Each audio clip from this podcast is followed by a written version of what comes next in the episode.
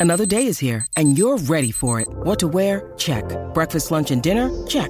Planning for what's next and how to save for it? That's where Bank of America can help. For your financial to dos, Bank of America has experts ready to help get you closer to your goals. Get started at one of our local financial centers or 24-7 in our mobile banking app. Find a location near you at bankofamerica.com slash talk to us. What would you like the power to do? Mobile banking requires downloading the app and is only available for select devices. Message and data rates may apply. Bank of America and a member FDIC.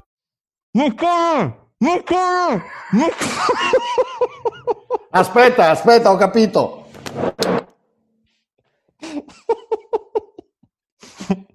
Tu ti sei portato un libro e io il Bravo, hai colto la citazione! Hai colto la citazione! Il coltello. Non è tanto bello e affilato, l'ha comprato a Ikea, quelli che mi hanno affittato la casa. Non è il Samurai Plus. Non è il Samurai Plus. Ciao Michele. Però per una sciabolata simbolica ci sta. A che, a che Ciao, livello caro. siamo? A, a che, che, livello, livello... siamo? T'ho detto io che bisogna riaprire qua. Cioè, noi la settimana prossima qua finisce che facciamo non so che cazzo. Ah, no, no, sì, stiamo. Per, eh, questo, questo, significa perdere il controllo. Signori, perdiamo il controllo. Perdiamo il controllo. Ciao, ciao, che bello, che bello eh, essere qua. C'è anche tutta una perdita di controllo in giro. E... C'è Vabbè. tutta una perdita di controllo in giro e oltretutto siamo a livelli molto, molto bassi. Siamo a livelli molto bassi, che significa che ci arriva poco cibo poche informazioni buone, quelle che arrivano, arrivano da liberi oltre, ovviamente. Beh, non è vero, adesso non esagerare, dai, dai, dai. Dai, non allora, dovete sapere, dovete cosa, sapere, cosa, dai, dovete dai, sapere dai. che io e Michele Spiega la citazione. Canale, allora, qui sul canale io e Michele non abbiamo mai parlato di cinema. Eh, e Michele, qualche no, ne abbiamo parlato in negativo, cioè di tu che mi spiegavi quanto ignorante sono, che non ho visto ah, questo è, fondamentale contributo della cinematografia moderna e quell'altro e quell'altro ancora. È vero, però, però, allora questa settimana è successa una cosa. Quando ho chiamato, ho scritto a Michele dicendo di Michele, ma di che parliamo questa settimana? Lui ha fatto una cosa incredibile. Mi ha chiesto di parlare di un film. Quindi io ho ricevuto di fatto un consiglio cinematografico da Michele Boldrin, che certo ha messo subito le mani avanti dicendo, eh però sì, non è che sia sta gran cosa, però io me lo sono visto il film. Michele, devi risarcirmi. Voglio un risarcimento perché mi hai fatto vedere questo film di merda. Cacchio, cacchio. abbiamo visto, abbiamo visto ho, ho, visto io, dopo che l'ha visto Michele, The Platform, ovvero Il buco. Eh, ho scoperto che in realtà è più eh, corretto il titolo in italiano perché in spagnolo il titolo è Le, El Hoyo, che è proprio il buco. El Hoyo, sì, proprio là. Eh, però, però, vabbè. Ehm... Beh, Platform ci sta pure perché c'è questa piattaforma che va sì. su e giù. Sappi che Arianna, Arianna, ha proposto qualche giorno fa in live uh, su Twitch, ha proposto che in realtà il film doveva, eh, doveva intitolarsi Il vassoio. proprio per togliere, per togliere qualsiasi per drammaticità, sì, sì. qualsiasi drammaticità. Però l'abbiamo visto e abbiamo deciso di parlarne perché è un film che tocca un tema che abbiamo discusso varie volte, cioè quello della disuguaglianza, della redistribuzione, dell'ingiustizia sociale, con una metafora che poi in realtà cercheremo di analizzare. E... E a me ha colpito, lascia che te lo dico, perché sì. sì, è vero, il film ha ambizioni filosofiche, a mio avviso, vabbè, insomma, mal realizzate, ecco, mettiamo così. Nonostante l'esagerazione, la dimensione così estrema, no? da molto più di 1984, molto più di Grande Fratello, le ambizioni filosofiche su appunto l'ingiustizia, l'egoismo, uh-huh. l'animalità degli uomini, eccetera. A me ha colpito perché in questa epoca in cui un pericolo, la sensazione di una minaccia, un pericolo sta facendo uscire il peggio da moltissimi esseri umani, uh, e anche non solo individualmente ma collettivamente, ecco quello mi aggiungeva un senso di ansia, nel senso che una maniera di guardare il, il film, eh, forse per chi non l'ha, non l'ha visto, è banalissimo. In un posto misterioso nel mondo esiste una specie di prigione per persone che hanno commesso colpe, che è stranissima, è un grattacielo a rovescio che parte dal primo piano e scende verso il, poi scopriamo essere, cos'era, mi ricordo neanche più, 255esimo, 300 No, di più, di più, in realtà arriva molto, molto a fondo, sì, sì, sì. sì. sì no, ma non è, è in cui il gioco, ecco, queste persone sono tenute lì per periodi di vari mesi, sono in due per, sta- due per piano, c'è un grande buco tipo quello del, di, una, di, un ascensore in mezzo e in questo buco durante il giorno scende un'enorme piattaforma piena di cibo. Allora, il cibo è stupendo, è di grandissima qualità e parte dal piano 1 o 0, no, viene cucinato al piano 0 dove ci sono gli esterni, diciamo così. No? Certo, coloro l'amministrazione. Giocano, l'amministrazione, coloro i quali giocano con gli umani o con i reietti e, ehm, e niente, e lì è stupendo, poi scende al piano 1-2 e non ce n'è necessariamente per tutti, o forse ce n'è per tutti, però bisogna essere molto parchi. Ce ne sarebbe per tutti se tutti quanti tutti si prendessero parchi. la loro razione. Il giustino, il minimo, esatto. Siccome dall'inizio si abbuffano e poi succedono atti di violenza, chi ha i piani più alti tende ad approfittarsene, eh? Così che i piani bassi non arriva un cazzo e la gente esatto. tende a morire di fame. Ora, e già circa dal sessantesimo piano non arriva più cibo, sì, questo è un po' il sessantesimo piano comincia ad andare buca o c'è molto poco, eccetera. Questo scatena i peggiori perché poi c'è un elemento di randomness. Ogni mese, ogni mese le coppie o chi è sopravvissuto, le coppie vengono uh, randomizzate, cioè chi è il primo potrebbe finire all'ultimo, viceversa, viene tutto la, la, l'amministrazione ti addormenta all'improvviso e ti risvegli in un altro piano, per cui passi dal duecentesimo al quarantesimo o dal settimo al 132esimo, così. Senza nessun motivo. Senza cioè, nessun motivo, completamente a caso. Eh, poi cosa c'è? Siccome ci si aspetta violenza, infatti ne, ho, ne succedono in tutti i colori, se muori, se uno dei due nella coppia muore, ma se muoiono tutti e due la coppia è fuori, se uno dei due nella coppia muore, eh, viene riappaiato con un altro. Esatto, esatto. Eh beh, cedo la, la parola a allora, per la seconda eh, parte. Mettiamola, mettiamola così, vabbè, poi insomma quello che succede nella trama è che eh, i protagonisti di questa, di questa vicenda, eh, riconoscendo l'ingiustizia di avere persone che ai primi piani si sbafano tutto quello che possono e dopo il cinquantesimo piano in realtà rimangono soltanto gli scartini o addirittura nulla, decidono di agire, decidono di... Eh, pr- prima cercano di manipolare questo meccanismo, per esempio convincendo quelli del piano di sotto a prendersi soltanto il piattino di poche cose però quelli del piano di sotto dicono eh no perché noi il mese scorso eravamo al duecentesimo piano e adesso in realtà vogliamo mangiare, vogliamo approfittarne perché il mese prossimo magari siamo di nuovo al duecentesimo piano, quindi vogliamo abbuffarci, via dicendo, non lasciando nulla per gli altri. Ehm, dopodiché cercano di farlo con la violenza, quindi due persone salgono sulla piattaforma e minacciando piano per piano chi si abbufferebbe di cibo cercano di dare soltanto la razione. Insomma, è una metafora sulla redistribuzione sociale eh, sul, sull'azione politica che cerca di frenare l'avidità dell'uomo e sull'ingiustizia della, della, del, diciamo, della gestione delle risorse. Questo è. Per quanto molti dicano no, ma questo è un film sulla psicologia umana, ovviamente lo è, ma è soprattutto un film politico, è un film che parla della disuguaglianza.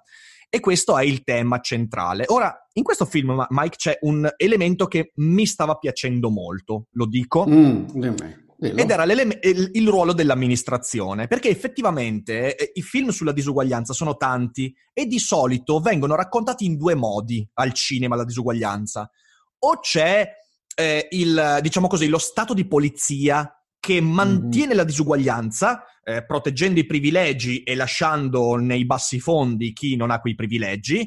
Un film fra questi è Snowpiercer di fantascienza, se non l'hai mai visto è molto bello, molto godibile. Se hai Netflix c'è anche su Netflix. Eh, oppure l'altro, l'altro, tipo di narrazione sulla disuguaglianza è quella che si trova in Parasite. La disuguaglianza è qualcosa che ci autoproduciamo perché apparteniamo a dei gruppi e quindi i gruppi non comunicano fra di loro e della disuguaglianza si polarizza e via dicendo. Qui invece c'è un elemento kafkiano. E l'elemento kafkiano, che mi ha ricordato tantissimo il castello di Kafka, è il fatto che l'amministrazione non sa nulla perché c'è una, un personaggio eh, che si trova all'interno poi della prigione che era dell'amministrazione, la quale dice al protagonista guarda che all'amministrazione non sanno quello che succede durante il mese, ovvero c'è poi c'è un buco di trama perché ma infatti ma l'amministrazione spiega. qui ecco però permettimi non è, solo, sì, non sì. è sulla disuguaglianza è un film su Hobbes sullo mm-hmm. stato di natura e sull'incapacità di cooperare. Ha ambizioni filosofiche in questo senso, nel certo. senso che è un film in cui c'è un conflitto o cerca di illustrare il conflitto fra le varie teorie della cooperazione o della mancanza di cooperazione umana.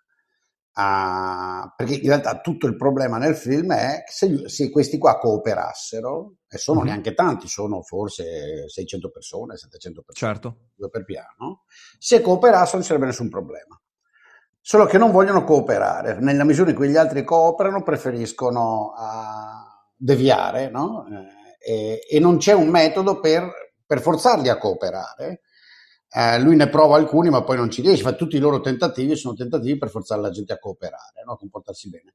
Tipo quello: se non mangiate la parte vostra, cago esatto. a, sulla, sul cibo, perché se non c'è il buco cibo. da sopra, chi è da sopra riesce a cagare verso, verso, il basso. Quindi quando lui è in alto, l'eroe, protagonista del film, che poi si sacrifica, una specie di, di, di lancillotto, di, di, sacro, alla ricerca del sacro graal, qualcosa del genere, dice se non cooperate, dice quelli del piano di sotto e mangiate, e poi una volta che avete cooperato, avete mangiato il giusto, minacciate anche voi di fare lo stesso. Ed è lì che salta, perché siccome il gioco è, è, inter- è iterativo, si itera, no?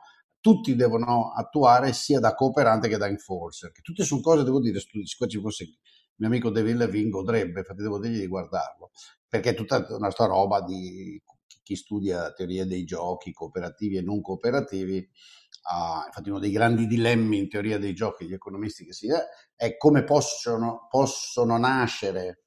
Ecco, il, il dilemma grande eh, uh-huh. di mhm. questi è, uh, forse potrebbe interessare qualcuno di quelli che ci ascoltano, una delle cose più studiate dai teorici economici, ma direi per gli ultimi cento anni, è il seguente. Noi osserviamo che gli esseri umani alla fine cooperano.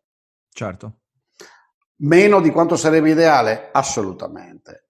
Infinitamente di più di quanto sia al cosiddetto stato originario di natura, quando eravamo più o meno Neanderthal o, o appena Homo sapiens, infinitamente. E infinitamente e non... di più rispetto a quanto viene percepito anche. Poi Ed è infinitamente di più di quanto viene percepito. Ovviamente sì, cioè, chiunque studi i sistemi sociali capisce che i mercati, quando funzionano, sono stupendi strumenti di cooperazione fra gli umani ah, che la concorrenza in realtà è uno strumento di cooperazione, ma questo adesso andiamo più sul delicato. Allora, una delle cose su cui si, si è proprio spaccata la testa di più è, siccome noi anche sappiamo dagli studi di psicologia, etnologia, antropologia, la, la, la, la mia zia, che, che istintivamente gli umani sono non cooperativi perché tendono a essere selfish e siccome c'è una grande varietà, alcuni sono anche un po' bestiali, come nel film c'è, no? A me il film dà fastidio, eh, sia chiaro, ma poi mi fastidito perché è questa eccessiva esagerazione. Beh, è gore, è, è, inutilmente gore. E mi sono, scusa, ti fermo qua. Bravissimo, no, no, sono, vai, vai, vai, perché io sono straparlo. Io mi sono proprio sentito. Com- mm. Allora, eh, partiamo da un presupposto. Il eh, film ha un messaggio ben preciso, ok? Cioè è molto, è molto quadrato in quello che vuole dirti. Solo che in realtà eh, è un film eh, che mi ha fatto sentire nella posizione di quelli che al piano di sotto vengono minacciati eh, di eh, veder cagare sulla, sul cibo. Cioè, cos'è che dice il protagonista? O fate quello che vi dico, oppure defecherò sul vostro cibo e loro certo. si prendono la razione. Io mi sono sentito allo stesso modo. Il film è il modo con cui il regista ha cagato sul mio cibo. Cioè il regista parte da un presupposto. Lo spettatore non acquisirà le informazioni e il messaggio che voglio dargli, quindi sì, devo riempire il film bella, di bella, gore. Bella, di, di gore. Infatti è di una di violenza di, assolutamente esagerata coi vermi, poi diventa Grottesco, di fantascienza per quello, sì. perché ovviamente gli esseri umani non, non, mangiano, uh, non riescono a mangiare continuamente così carne, come dire, c'è, c'è cannibalismo per chi ci ascolta. C'è cannibalismo. Sono sì. piccoli episodi di cannibalismo e si allude a forme ampie di cannibalismo dentro a questa cosa, ovviamente per quelli dei piani bassi quando non gli arriva cibo per giorni e giorni. E ovviamente il cannibalismo in queste circostanze non, non nemmeno quello funziona perché ti becchi una, ti viene un tale attacco di batteri, eccetera, eccetera, uh, no? che no, cioè, eh, ammazzi, ammazzi, l'amico e pensi di vivere per dieci giorni mangiandogli il corpo, auguri ai figli maschi. Eh sì. Um, sì, sì, appunto, hai ragione. È per, bella sta, sta, sta, metafora, mi piace, sono d'accordo. È quello che mi ha infastidito del, del, film. Che adesso questo mi porterebbe però a discutere di che c'è un po', no? Perché eh, deviamo un attimo, se posso, perché questo... Certo. Perché il tasso di violenza della filmografia contemporanea è sempre più crescente?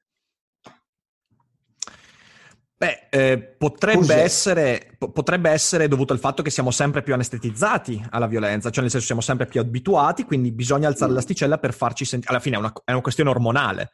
Sempre più difficile far secernere quei determinati ormoni alle nostre ghiandole perché, perché siamo abituati a un certo livello e quindi il cinema deve sempre innalzare lo stimolo eh, psicologico, emotivo a quel tipo, di fronte a quel tipo di immagini. Eh, Credo sì, mi sembra, mi sembra l'unica spiegazione anche a me, credibile, mettendo tutto assieme. Perché avviene ovunque, tutto è diventato estremamente più violento, estremo, distruttivo, catastrofico, no? Uh, però non lo so, a me la vecchia roba fa ancora emozionare, sono io fatto male, poco assuefatto, è vero che io ne guardo pochi, cioè a me la, molta di questa roba moderna fa schifo, guardo altrove, anche in questo certo, film, ho guardato altrove certo. letteralmente, mi irrita. No, io ti dico, a me, a me non dis- cioè, a, a me, il, infatti ne abbiamo già parlato, io sono un cultore dell'horror quando fatto bene, cioè ci sono dei film horror che io adoro, che considero dei capolavori, ti faccio mm, soltanto mm, una mm. citazione, c'è un film tratto da un racconto di Clive Barker che si intitola Midnight Meat Train, eh, cioè Macelleria mobile di mezzanotte, che è veramente un film fantastico, è gore, però ha delle trovate artistiche nel gore, cioè nel senso anche nel gore puoi trovare l'arte, mentre in The Platform il gore è fatto così, te lo spiattellano in faccia senza nessun tipo di valenza, non c'è una forma, non c'è un contenuto, non c'è un legame. Sì, non lo so, Quella temo storia... che sia soggettivo, sai, ci sono molti che trovano Quentin Tarantino affascinante. Eh, a però... me ha mezzo divertito il primo, poi la eh, stessa eh, roba. Ti dico anche su Tarantino. Tarantino, per esempio, se mi prendi Kill Bill, Kill Bill ha alcuni momenti di gore, però, però eh, è cioè fa parte della storia che viene raccontata, ok? Cioè la storia di Kill Bill non sarebbe stata la stessa con un approccio estetico diverso. Mentre in The Platform tu potevi raccontare la stessa storia senza cambiare neanche una virgola togliendo di mezzo una buona parte di quegli elementi sì, che sì, quindi sì, sono in più. Ok, questo a me il gore piace quando fa parte della storia che viene raccontata. Allora ci può stare, mi porta qualcosa di più. Qui non è così, qui è soltanto spiattellata per boh, riempire emotivamente una storia che altrimenti sarebbe stata molto, altrimenti molto banale da un certo punto di vista, ecco. Quindi questa è la motivazione. Poi, secondo altri, invece, è un momento e magari fra dieci anni, cinque anni, torneremo a un cinema molto simile a quello di 40 anni fa.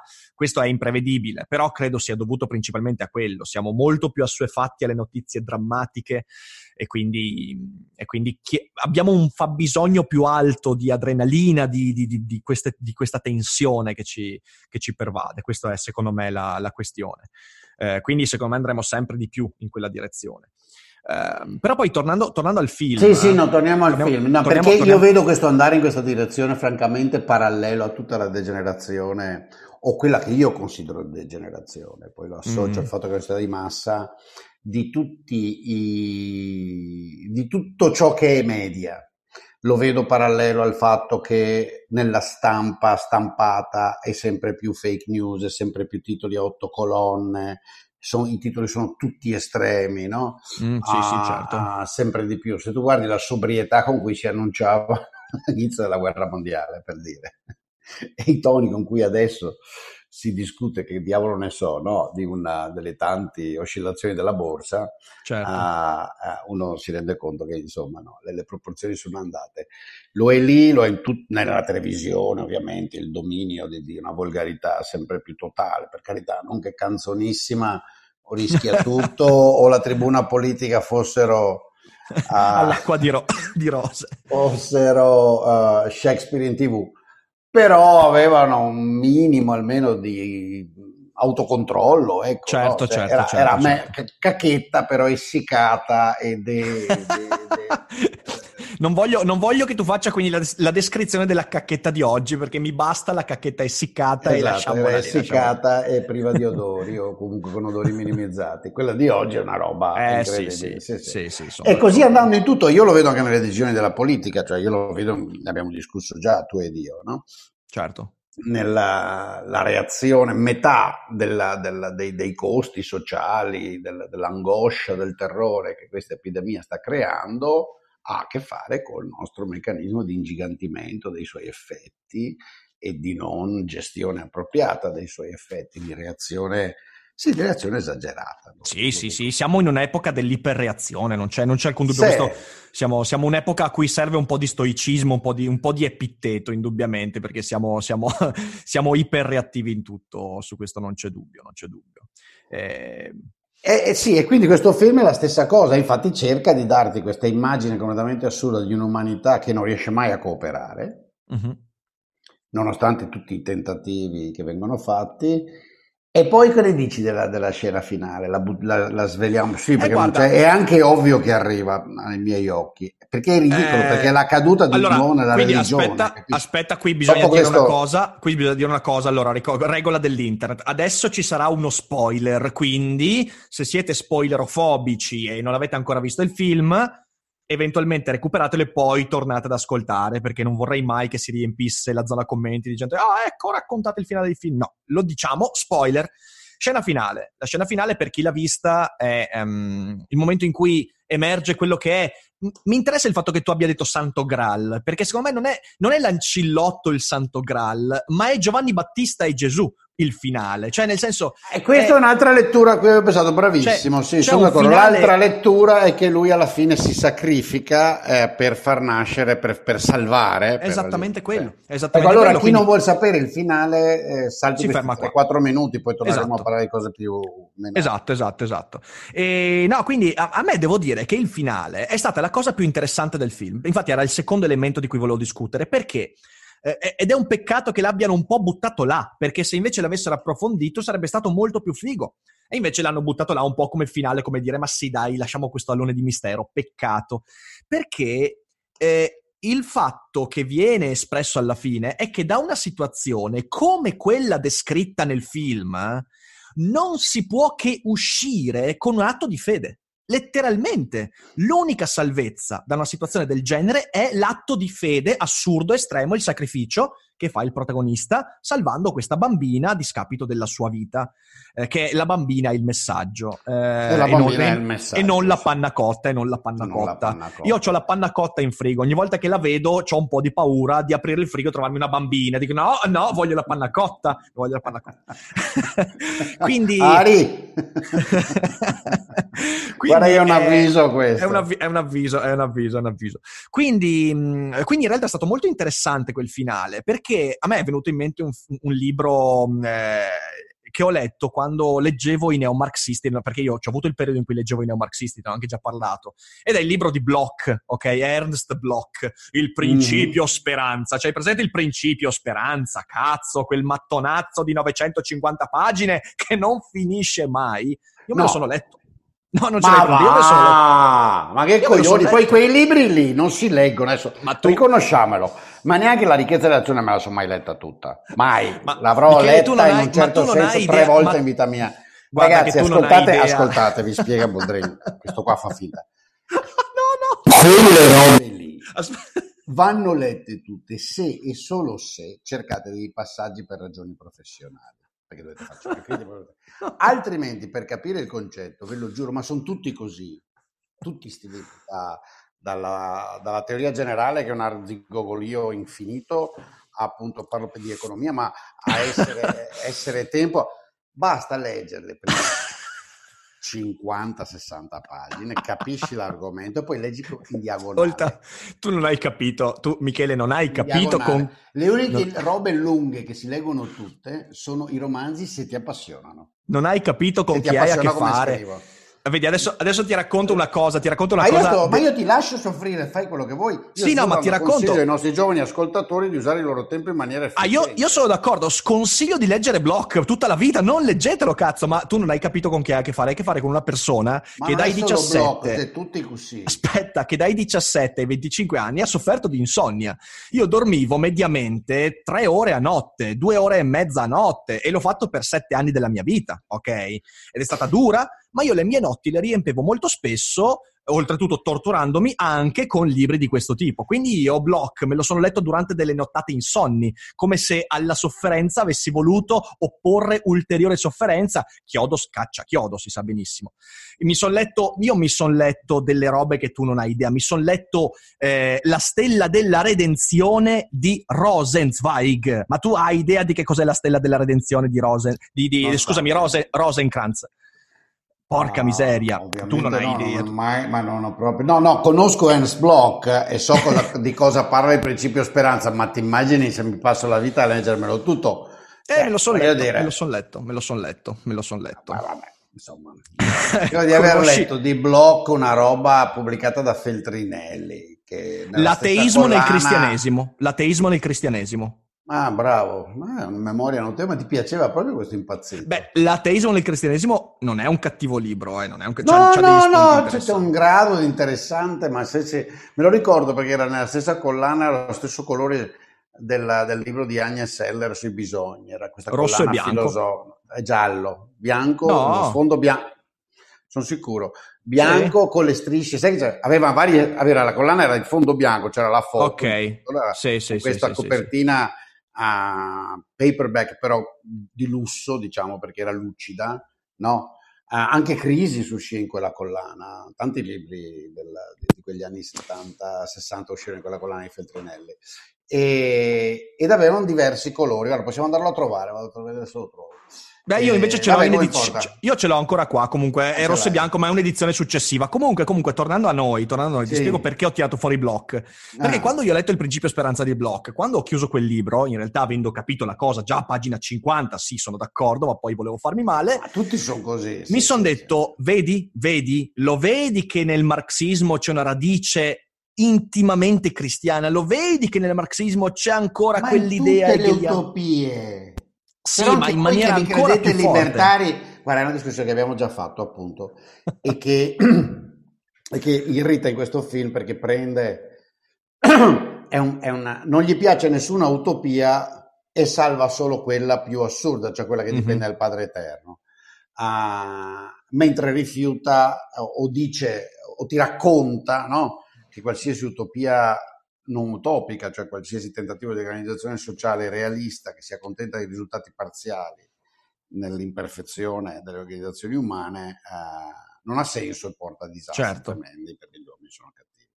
Ma guarda che anche tutte, tutte le utopie, tutte le teorie che descrivono una società ideale sono religiose e siccome guarda caso sono tutte nate nell'Occidente, post-cristianesimo, sono tutte figlie del cristianesimo. Sì, è vero che ne abbiamo già discusso di questa, hai ragione. Eh, ma questa è una cosa però per chi cioè, c'è una profonda, è una roba, è la cosa che caratterizza la società occidentale rispetto alle orientali. Nelle società orientali o in Africa, nel loro- non c'è l'utopia sociale, non c'è la teoria sociale, la costruzione della società ideale, non c'è. Ci sono regole del comportarsi saggiamente, confucianesimo, buddismo, ma non c'è, eh, non troverete niente di comparabile a appunto eh, la dottrina sociale della Chiesa, e Marx, e Proudhon, e i fascisti, e quello Certo, che volete, certo. scegliete, scegliete il liberalismo, il libertarismo della- dell'impazzita russa lì che piaceva tanto a, al, al mio amico Rick. Ah, sono tutti figli del cristianesimo. Perché il cristianesimo è l'unica religione che, perme- che promette la redenzione, che annuncia il ritorno, capisci? Tutte le altre non promettono alcuna redenzione. No, sì, su questo La vera originalità, che secondo me è anche quello che ci ha permesso, poi alla fine ha dato la forza, per carità, magari sarebbe arrivato qualcos'altro, no? A farci... Il paradosso è che la civiltà occidentale, noi ne abbiamo parlato tanto con, con è diventata illuminista e atea grazie al cristianesimo. Vabbè, questo sì. Il cristianesimo ha in sé il seme della sua autodistruzione. Proprio come il capitalismo. Beh, scusa, ho sbagliato. ho Eh, sbagliato, ho sì, sbagliato solo che il capitalismo Ho evolve sbagliato per contraddizione dialettica. Ho sbagliato Antitesi, canale. sintesi, antitesi, sintesi e dalla lotta di classe generazione dopo generazione, come dissero in San Michele aveva un gallo, non noi, ma i figli dei figli dei nostri figli. Ce l'hai lì? No, sto cercando di spegnere Michele. Ma tu telecom- gallo, telecomando sbagliato. Cosa? San Michele aveva un gallo, l'hai visto? No, non l'ho visto, non l'ho visto, mi manca. Quei comunistacci dei fratelli italiani che secondo me hanno fatto solo due film carini, Caos e quello lì che credo sia uno dei loro primi. San Michele aveva un gallo, guardato, chissà se c'è ancora, era sì, si trova. Alla, in una, uno dei tanti prodotti della, della, dell'insurrezione nei primi anni 70 ci fu il buttaggio guidato da Cacciari e Nono e, e Baratto e Vedova della Biennale di Venezia. E poi dici a me che mi leggo le cose strane, ma Michele, veramente. Cioè, nel senso, ah, io c'ero e avevo 16 anni, testina, cioè sono nato peggio che peggio, ci andavi, ci andavi. Eh, mi sembra, beh, la Biennale di Venezia era questa cosa dei ricchi signori del mondo, È che venivano, c'era le feste della che venivano a Venezia e il popolo era escluso e loro, nel nome della cultura per tutti, eh, guidarono l'insurrezione popolare contro, tanto che l'ha chiuso il Biennale, l'ha sospesa per un paio d'anni, alcuni, adesso non mi ricordo quanti, due, tre. Non so, io, non so. Eh, sì, sì, te lo dico io. E allora cosa successe? Che poi è divertentissimo, no? Allora, sospendono la Biennale. E allora cosa fanno i filmografi, i cineasti italiani, anche non solo italiani di sinistra? Organizzano il Festival del Cinema nei campi di Venezia, che fu anche bellino, devo dire. E lì vidi questo film dei fratelli italiani che al tempo erano giovani, molto di sinistra, che si intitolava San Michele aveva un gallo. Ah, ok, va, me lo segno, me lo segno, me lo segno. Comunque poi per, per concludere, per, per concludere, il discorso sul, su, su, su The Platform, eh, l'elemento che mi ha fatto più incazzare di tutti, ed mm. è anche quello più citato da tutti quelli che ne stanno parlando bene di questo film. È, ah, sei andato eh, a vedere? Sì, perché ha preso tanti premi, sì. non ho ben... No, no, io no, ho letto tante recensioni, ho sentito video di gente che ne parla, ne parlano tutti bene ovviamente perché è il classico Vedi film. che bravo, che bravo uh, Rick, più di me. Ah, io avevo eh, notato che ha preso premi, eh sì, ma un... Mi faccio ricerche, io mi faccio ricerche e niente, la, la, uno degli elementi più apprezzati è quello che io detesto di più, che è la randomizzazione totale dei, dei livelli. Cioè la gente prende veramente, Michele, come una metafora reale della società il fatto che la gente possa trovarsi a maggior privilegio, minor privilegio per soli per soli meccanismi stocastici. Cioè, nel senso, per la gente è vero che tu nel mondo stai al livello 1 o al livello 233 per puro culo. Questa cosa mi fa incazzare. Mi fa incazzare perché, eh, come ci è capitato di dire varie volte, è vero che c'è un coefficiente di fortuna. Per esempio, io sono più fortunato ad essere nato nella provincia di Vicenza degli anni, eh, anni 80, anni 90, rispetto a qualcuno che è nato nelle province malgasce del Madagascar nel eh, 1975. Oddio, forse, boh, non lo so, dipende. Oppure, eh, cioè, voglio dire, c'è, c'è sempre una componente di fortuna, così come c'è in tutta la vita. Però però questo film ti introietta un'idea che è stupidissima ed è sbagliata, che il solo fattore che determina la posizione sociale oggi sia il colpo di fortuna e che non ci sia nessuna possibilità di scalata sociale.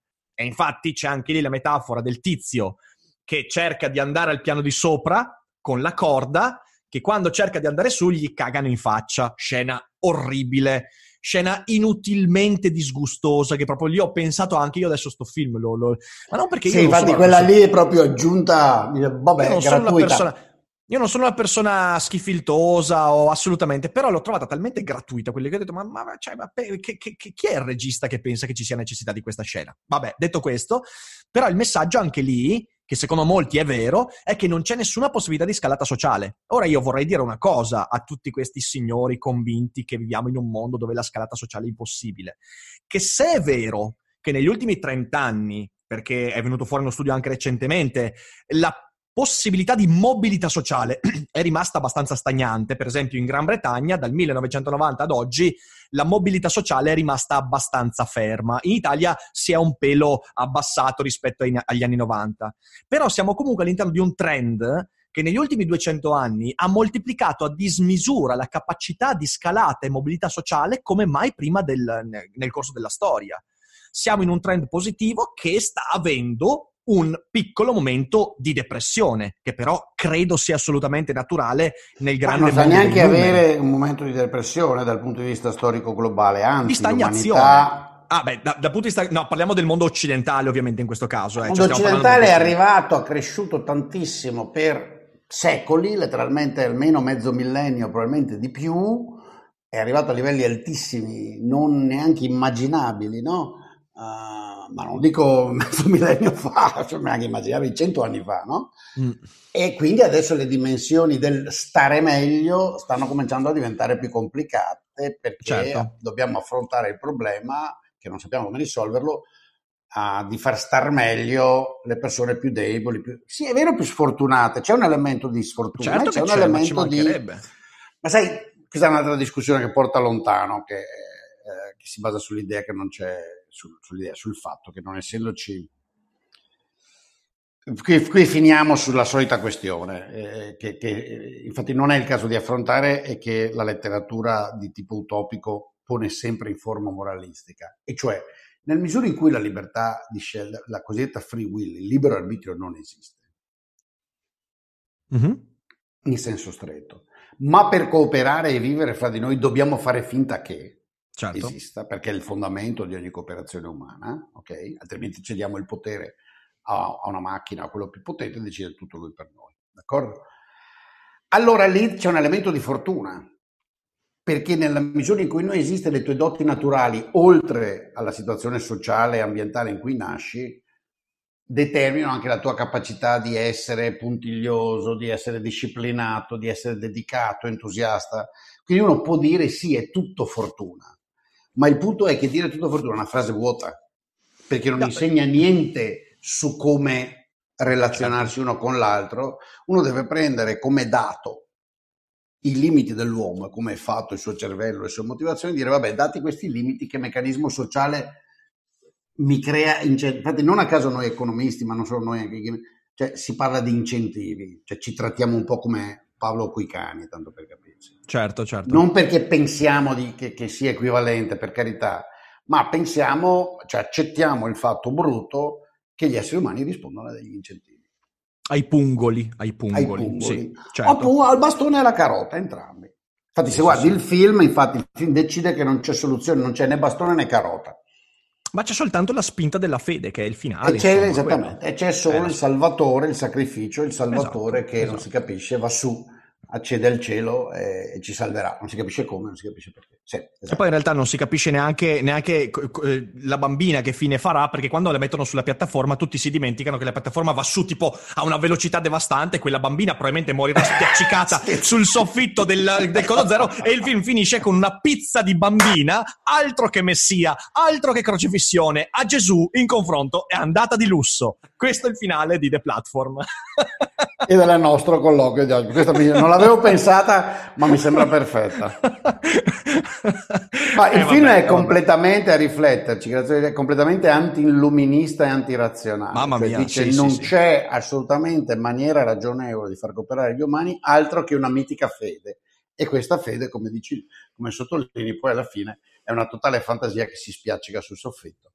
Esatto, esatto, esatto, esatto. Sì, sì, questo, questo, per me è stato questo film. E, boh, ehm, ci sarebbero tante altre cose da dire, ma ovviamente magari, magari, ne discuteremo altre volte. Il film non mi è piaciuto, voi guardatelo, perché come sempre fatevi la vostra idea e anche se ve lo dice Michele Boldrin, leggete anche Block, fatevi la vostra no, idea. Leggete un pezzettino di Block. leggete un pezzettino. sì, no, no, leggete un pochino, no, no, no non, non fate, leggete, ecco, leggete ateismo nel cristianesimo. ecco dai che è un buon libro. Un buon è libro. più succinto, è, anche 200 chiaro. pagine poco esatto, più, insomma, esatto. quindi. Dai, dai, va bene, va bene, va era, bene. Era, era più chiacchierone di me. Senti Mike, ma la settimana Carissimo. prossima ci facciamo un'altra chiacchierata anche con Mercadini, che ne dici? La organizzo? La organizzo? Sui libri? Sì, Su qualcosa, sì, sì, sì sui libri, libri, Vedo che alla gente piace molto, piace molto. Sì, è piaciuto Vedo tantissimo, le piacciono molto e siccome siamo apparentemente tutti e tre dei topi, io mi sento un po' in difficoltà, ma insomma prima o poi tornerò a casa mia, per cui avrò il piacere di farlo con voi in mezzo ai miei libri, no? Io poi, vabbè, con la vita che ho avuto, insomma, ho i libri un po' distribuiti Uh, un po' sono rimasti nella casa di Madrid. E eh, poi c'hai il Kindle, uh, quindi insomma la mia ex moglie, un po' stanno da mio papà perché non mi ha mai portati via. Eh? Poi c'ho il Kindle e poi sì, a casa a San Luigi ci sono una stanza, l'altra, l'altra ancora la libreria, l'ufficio. Però sì, però per la, la, la, la, insomma, avrei piacere, sì. Siamo tre. Va bene, e allora tu poi ti sei, letto, ti sei letto tutto Speranza da- dalla prima pagina all'ultima roba. Principio speranza, principio speranza. Che male che Monolite. Mono- che male che stavo, che male. L'insonnia fa male al Madonna, cervello. Madonna, Bene.